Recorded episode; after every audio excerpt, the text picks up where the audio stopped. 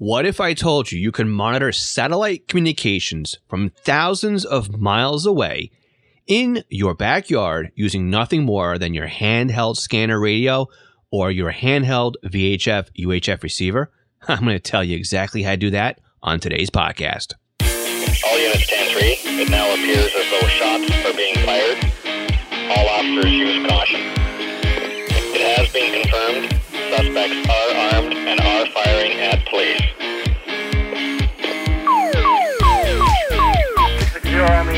The. Northwest Signal, Signal 10, building fire. Headquarters, Northwest Signal Fire Department, 1000 North Broadway, towards North Park Drive in North Albany. Multiple explosions coming from 661. Unable to get any ambulance, any uh, rig except for 667. Automatically go to a How are you doing? My name is Phil Lichtenberger, and I'm the host here of Scanner School. And my goal here is to teach you something new about the scanner radio hobby every single week on this podcast. I've been podcasting for about five years now, teaching every single week on how to do something with the scanner radio hobby. And I have been scanning since about the time that I could crawl. So I have a lot of knowledge here in this space, and I'm trying to offload a lot of what it is that I know to you. Now, I can't do this alone though. So if there's something that I haven't talked about yet that you want to hear and you want to discuss, I'm inviting you to be a guest on the podcast by going to scannerschool.com slash guest. But let's talk today about satellite communications.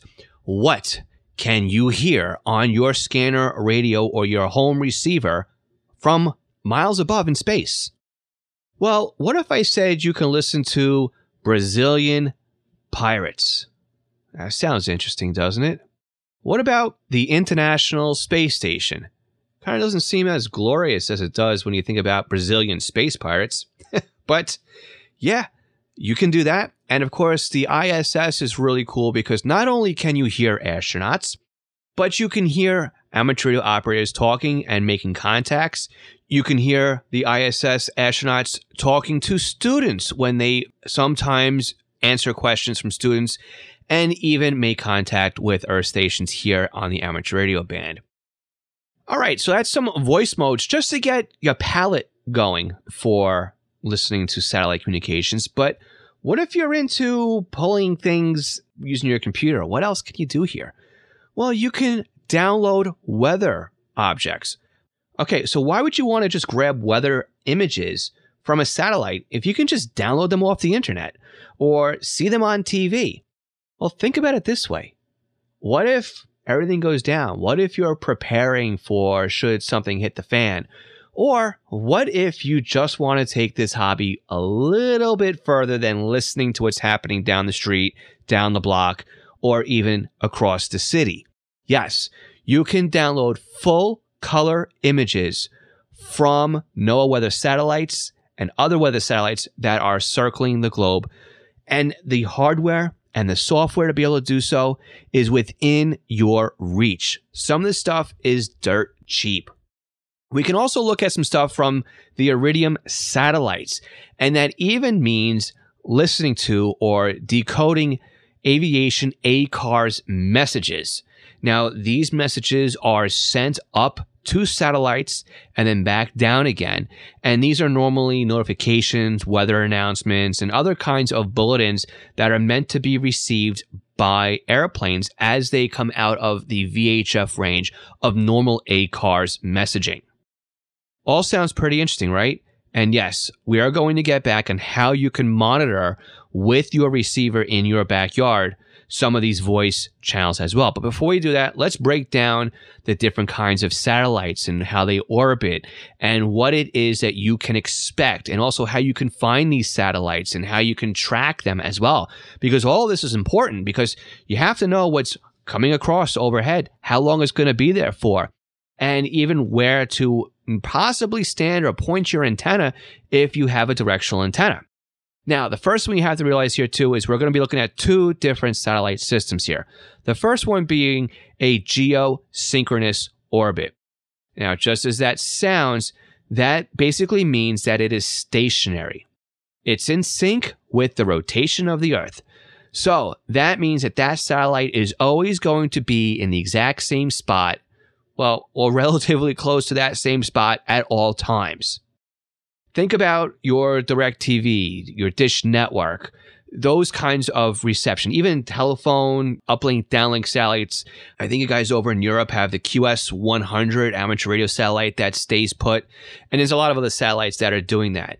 Mostly TV, phone, those kinds of satellites are, are big. But one of the biggest ones here, again, that we're going to look at is from the US government that Brazilian pirates have basically hacked and are using on our dime.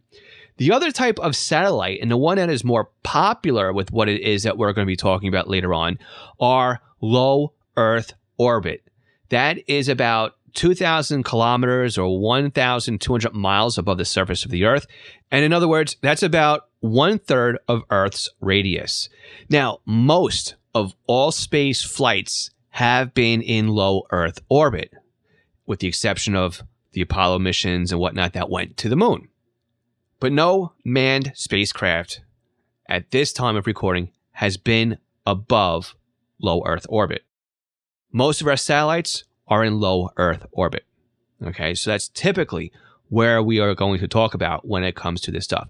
Now, there's other people out there who are using some really high tech stuff that are picking up telemetry from satellites that are way out beyond our own orbit here on Earth. They are picking up satellites that are going around Mars or even going out even further. Now, these people are obviously using bigger dishes to get the job done, but it's still really cool to think about from our own backyards using nothing more than a radio and maybe a computer that we can pull telemetry from satellites, that we can pull voices and we can pull data and we can probably pull other images too, right? But how do we know where these satellites are? How do we know when they're going to pass overhead? How do we know what frequencies to monitor? These are all important things to know too. And not only do we have software that we can put on our computers, but we have some websites online that will help us figure this stuff out. My favorite piece of software that I've been using for a better part of a decade is called Orbitron. And we'll put a link to Orbitron in the description of this podcast episode but it's a Windows only based program, and I love Orbitron. Orbitron gives you a really nice visual display as to where the satellites are, a little bit of information about it. You can set it up to be your screensaver. You can set it up so that when a satellite is about to pass overhead, it will send off a chime on your computer. And you can look at the Doppler effect, which we'll talk about in a little bit here but you also get the uplink and the downlink frequency that you would need if you wanted to transmit or receive that satellite. And most importantly, here, you also get the footprint of the satellite. So you know how far into or out of range you are with the satellite. And most of the software and websites that we talk about will also give this kind of information. Now, for those of us who live in a Mac world or an Apple world, or for those of us who live in a Linux environment, there's also gpredict, and gpredict will be about the same thing. It's a graphical user interface that reads telemetry data or Kepler data, and Kepler data has basically all of the information required to calculate when the passes are going to happen in software. So gpredict has been around for, I don't know, ever almost, it seems like. I've always known that software to be there in a Linux environment. So if you're using something like Ubuntu or whatever else you happen to be using, check out gpredict. It's almost probably built into a repository that you already have. And if you're using a Mac environment, you're going to need something that uses Mac ports in order to use gpredict. I'm not using gpredict currently. I'm not using it on my Mac again, I'm using my Windows computer to run Orbitron, and again, I really do enjoy using Orbitron. It's that's definitely my go-to when I'm looking at a standard Windows standalone piece of software to run and track satellites. Now, Orbitron also does have a DDE engine built in, and it can control different types of antennas that have I'm trying to think of the word here rotors in it. So the rotors can adjust your your elevation and also your azimuth, right? Where, where you're pointed to either up and down vertically or horizontally. Websites that could be very helpful for you are called Heavens Above. That's a great website where you can actually create an account and you put your latitude, longitude, or location, and it will predict every single satellite or a certain satellite you're looking for and well, it will pass overhead. Another one is the ARISS webpage and even amsat.org. Again, we'll put links to this all in the description of this podcast episode. I like amsat.org because not only will it tell you when the passes are predicted, but you can also get a list of amateur radio satellites. And I do, I recommend trying the amateur radio satellites because you're going to find more activity on those. But it also tells you the uplink, the downlink frequency, the mode of communication, and if it is actually active or not. Because not every satellite that passes overhead may be active. Some have just gone toes up, so to speak. They've failed, or they're in standby mode. Some satellites are Morse code only, or they're only sideband. There was one satellite that was working in digital only, mean digital voice only. I think that satellite is long gone by now. But there's also some satellites out there that are experimental, that are being deployed as part of a payload of, say, SpaceX or other uh, rocket launches that are out there. And even those are really interesting to track. And even there was one time, too, they had Space Suit, where they had a little bit of a uh, radio in there. And uh, we were able to track the space suit as it was sent out from the ISS before it burnt up in the Earth's atmosphere. So there's a lot of other different kinds of CubeSats. That, that's what I was looking for there, are CubeSats that you can use. Now, there's one thing I did forget to mention earlier about the low Earth orbiting satellite that I want to go back to really quickly. And again, with software that you're monitoring or websites, you'll notice that they pass overhead and it seems like it's every 90 minutes or so. And it seems like, right, that sometimes it's low, sometimes it's high, sometimes it's also low again. Well, why is this? Well, low Earth orbit has to basically travel at a certain speed, at a certain height over the Earth's surface, right? Or in a certain area of, you know, the sweet spot. This means that the satellite passes overhead about every 90 minutes and it shifts itself a little bit at a time.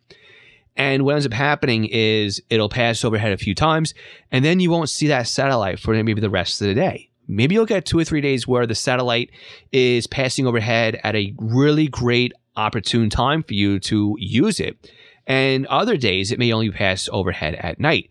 But what's really cool too about some of the software that we have available to us, it will tell us if we can visually see these satellites. You know, like a little little hot spot in the sky, a little shooting star, a man-made shooting star going across the sky, reflecting the light from the sun that we can see sometimes with the naked eye, sometimes with the help of binoculars or a telescope.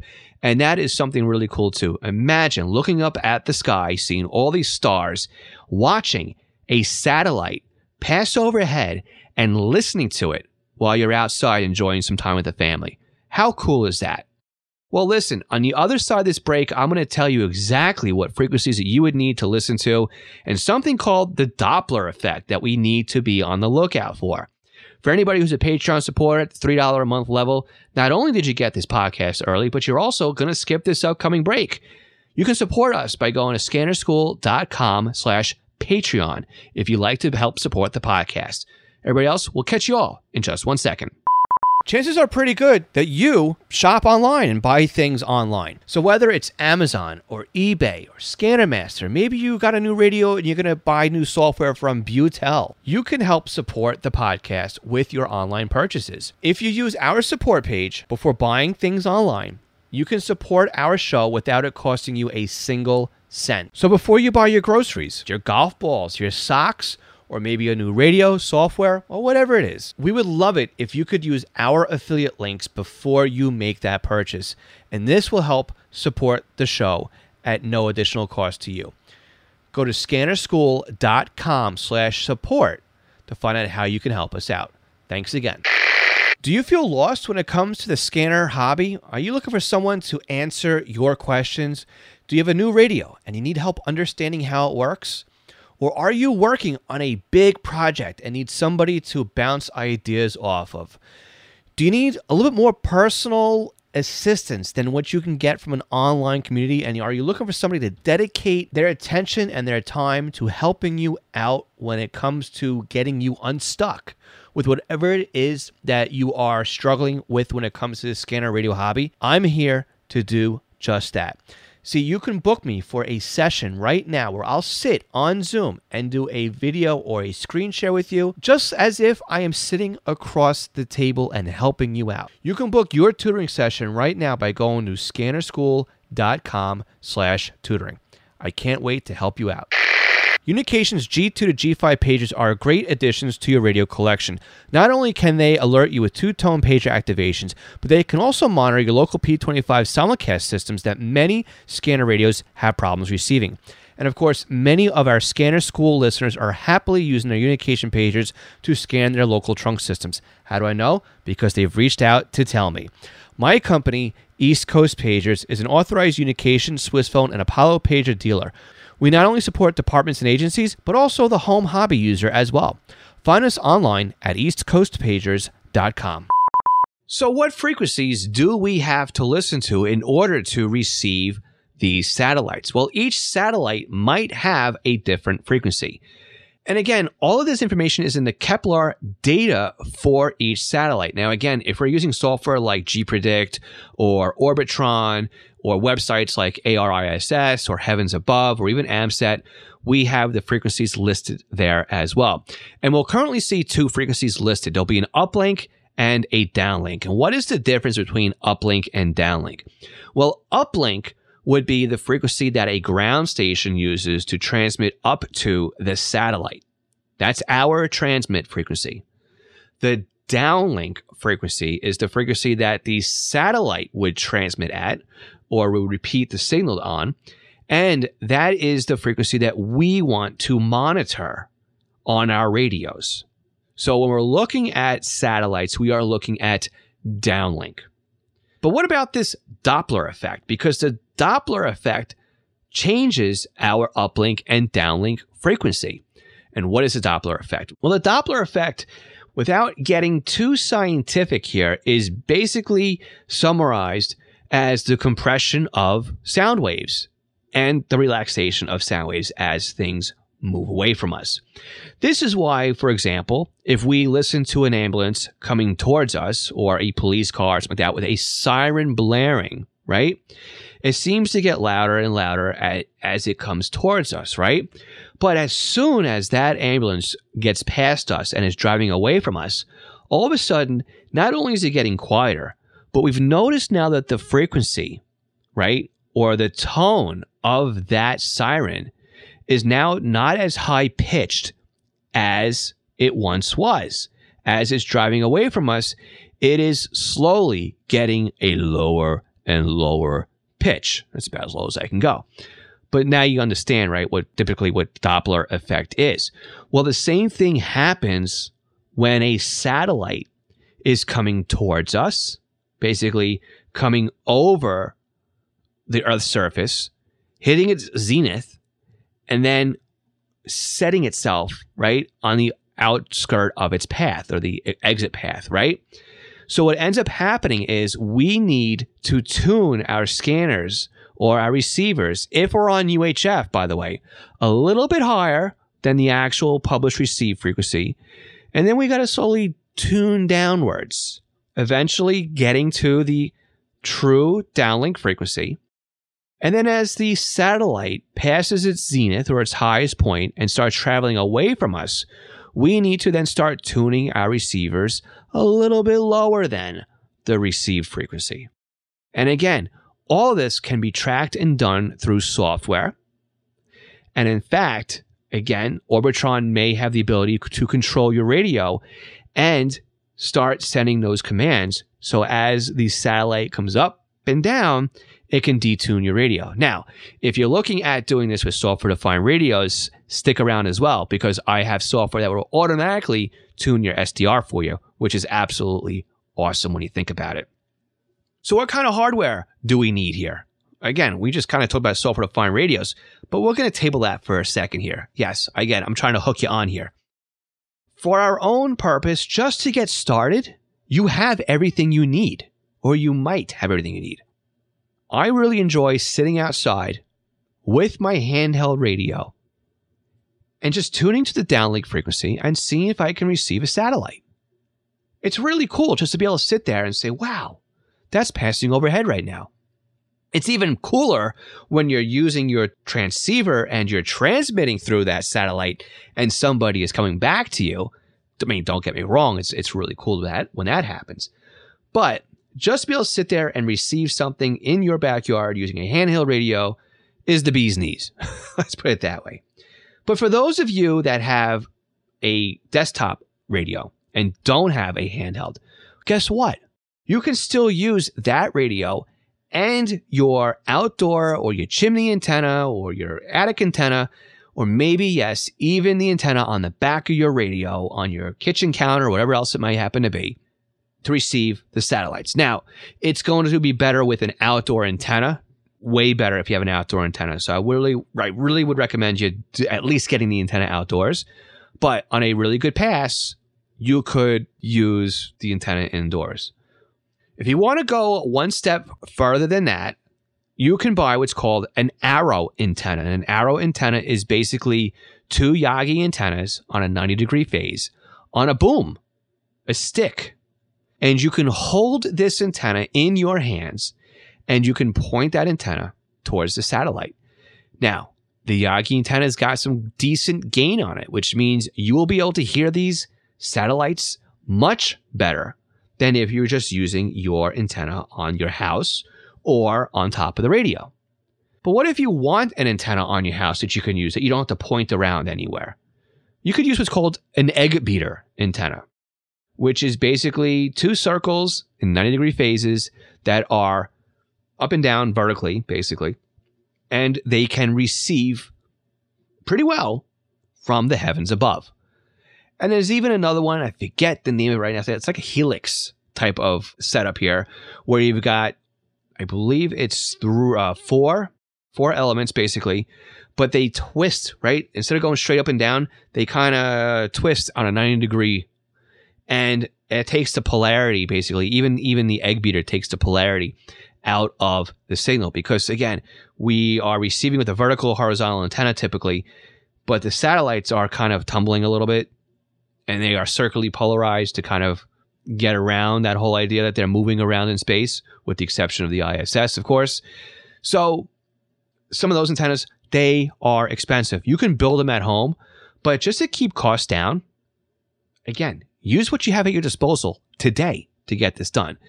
And if you really want to go full out, especially if you want to pick up the weather satellites, you can buy a dish antenna, a mesh dish antenna for about 100 bucks on Amazon. I'll put a link to that also in the description. And if you want to use that link, that's our Amazon Associates link, which means if you use that link for anything on Amazon, we will earn a small commission. So go ahead and buy your underwear, your socks, your golf balls.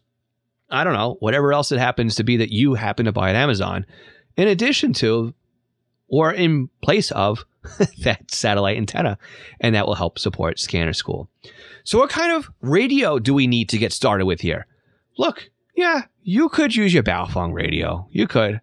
But a scanner radio would work great in this because it allows you to actually step through things a little bit easier. I think the step sizes work a little bit better in a scanner radio than it does in a Baofeng radio.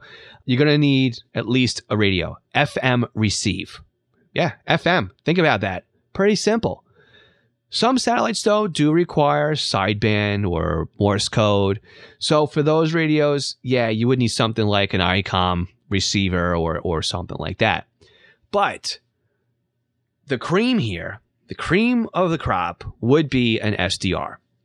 And I love using my software defined radio with just a standard antenna on the chimney of my house to monitor satellite communications. And I've been using that antenna for a long time with my software defined radio. And I use SDR console. I'm going to tell you why I use SDR console because it's a software suite that takes care of everything for me.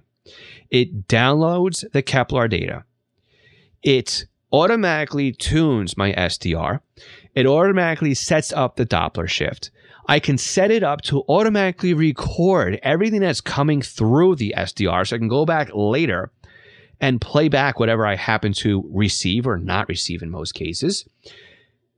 But it's really cool that one piece of software for free and a $25 receiver can do all of this for me. I go through how to set this all up, but I even have a demonstration on this in our advanced software defined radio course for Windows, which you can get over at courses.scannerschool.com. I've used SDR console to set up when the ISS passes overhead to receive SSTV images from the ISS. And SSTV is basically a way of transmitting and receiving images using a very, very slow data rate, ridiculously slow. And the images never come out perfect because you can actually hear and see the fade on the satellite reception. It's so awesome being able to see it as you're decoding it as well. So let's talk about these Brazilian pirates now. You know, now that we're getting close to the end of the podcast episode here. What are we talking about? Well, this is a setup from the United States government that was deployed into a geosynchronous orbit. It's the US FLT SATCOM satellite system. And the way that these satellites were built is basically it takes garbage in and spits out garbage out. Whatever mode, whatever type of modulation scheme is used on the uplink, it's the same modulation scheme that will be sent on the downlink, which makes it very forward thinking and, and future proof, so to speak. Well, part of the problem is, is that somebody realized that they could monitor these. And somebody else also realized that, hey, we can discover now that we know what the downlink frequency is, we can play around with some radios and try and figure out what the uplink frequency is. And that's exactly what they started doing. And with that, the Brazilian space pirates came into existence. And they are super easy to listen to although I have no idea what they're saying. But and there's countless articles online written about this whole big whoop de doo that's actually happening and how people try to stop it and everything else. So, yes, eventually the US government has moved on to other satellites, but these satellites are still up there are still in use and relatively interesting to listen to if you understand the language. And if you don't, it's still cool to just to know that, yeah, there's people out there that are just hacking the system, so to speak. Well, where can you find these space pirates? You can listen to roundabout 255.55 on your scanner radio. And you go plus or minus a little bit, maybe 255, 260, 265, 245. But somewhere in that neck of the woods, you should hear if you can hear the the satellites and again you would have to be in in the uh the western hemisphere it's very just cool just to know that yeah you know somebody got resourceful and they are talking for free but apparently it seems like not only is it drug trafficking but it's also loggers and uh, truck drivers and stuff like that from being told so um, yeah, if that's something that's interesting to you and you can understand the language or get it uh, translated, that might be something to listen to. But for those of us that are into something that we can monitor and understand and hear, the International Space Station is something that you should try to listen to. And it's really cool, even just to leave on, especially if you're in the car and you're driving. You never know when it's going to just sparkle and crackle and come to life. Well, let me back that up. You could know if you've got your data from software or websites when you could expect it. So, what frequency are we looking for for the ISS downlink? 437.8 is the downlink. 437 megahertz. 437.8. Okay. And again, Doppler shift is very important on UHF. Again, the higher the frequency, the more susceptible it is to Doppler. VHF is the uplink frequency, and it really doesn't shift all that much that we have to start tuning our radios to adjust. 145.99 is the uplink. 437.8 is what we want to listen to. But if you are peaked to do SSTV and download images from the ISS, again, go to the ariss.org website. They will tell you when the next schedule is for slow scan TV set your receivers up for 145.825. It's 145.825. That's also the packet frequency. But you can monitor that as well. And if it's not on that frequency, it may be on 437.8. But receiving images, satellite images, weather images, grabbing ACARS traffic. And there's other stuff out there that we can monitor with some software with some radios, basic antennas, and our own ears. When I say the sky is the limit, the heavens are the limit on this one. And again, we can also tune into a nature made satellite, the moon. There are many amateur radio operators out there that enjoy using Earth, Moon, Earth communications. And that is when they point an antenna at the moon and they transmit with a ton of watts and it bounces a signal off the moon and comes back and you can actually hear the delay. Yeah, how long it takes the signal to hit the moon and bounce back to you is amazing the first time you listen to it and realize, wow, I never really thought about how long it takes signals to go somewhere. Now, the chances of you hearing something from an Earth Moon Earth contact are a little difficult. You need some some decent antennas to be able to do that. But there's also other kinds of satellite or nature made satellites we can use here. And if you want to think about meteor scatter as being a, a natured, nature made satellite, well, yeah, I guess you could look at that way too. And that's when signals bounce off of meteor scatter or ionized, right? Tails, whatever, from from meteors. Doesn't happen all the time. I'm really not that schooled in it, so I'm gonna just keep it brief here. But that's also a way of just getting signals to bounce from outer space and back to us. This is a really cool topic. I would love it if you could let me know if you've gone out to the backyard, especially now that the weather's getting nice here in the US and the northern hemispheres, let me know.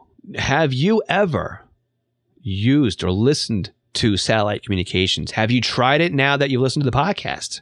Jump on our Discord server, scannerschool.com slash Discord, and let me know. Join the community over there, and let's talk about some satellites. Before we wrap up this week's podcast, I want to take a minute here to thank all of our Patreon supporters. Alan Gonzalez, Arthur Altrak, Arthur Heron, Bill K, Bob Ross, Bob Middleton, Brandon Sammons, Brian King, Chris Paris, Craig Harper, Dan, Danielle Cavallella, David Dombrowski, David Pasco, David C, David Kozneski, Danny Crotty, Dylan Hyder, Ed Walsh, Edward Bramlett, Glenn Dabos, Glenn Wright, Greg Johnson, I Hate Junk Mail, Jack Haycock, Jacques Berry, Jake Jacobson, James Broxson, James Felling, Jay Reed, Jeff Block, Jeff Chapman, Jeff McLeod, Jeff Waldrop, Jenny Taylor, Jim B, Jim Heinrich, John Kordoff, John Keel, John Sweeney, John Derby, John Goldenberg, Joshua Robb, Ken Newberry, Kenneth Fowler, Kevin Zwicky, Lenny Bauer, Les Stevenson, Lloyd R., Luke Hartnett, Mark Beebe, Michael Gorman, Michael Kroger, Michael Meadows, Mike Lopez, Mike Piltz, Nicholas Stenger, Paul Bowling, Paul Teal, Randy Young, Raymond Hill, Rich Palmieri, Ronnie Bach, Scott Lefgrand, Terry Wright, Thomas Jampino, Todd Glendyke, and William Arcand. Find out more about Patreon and our support tiers by visiting scannerschool.com slash Patreon. Thanks again for listening. We'll catch you again next week. 73.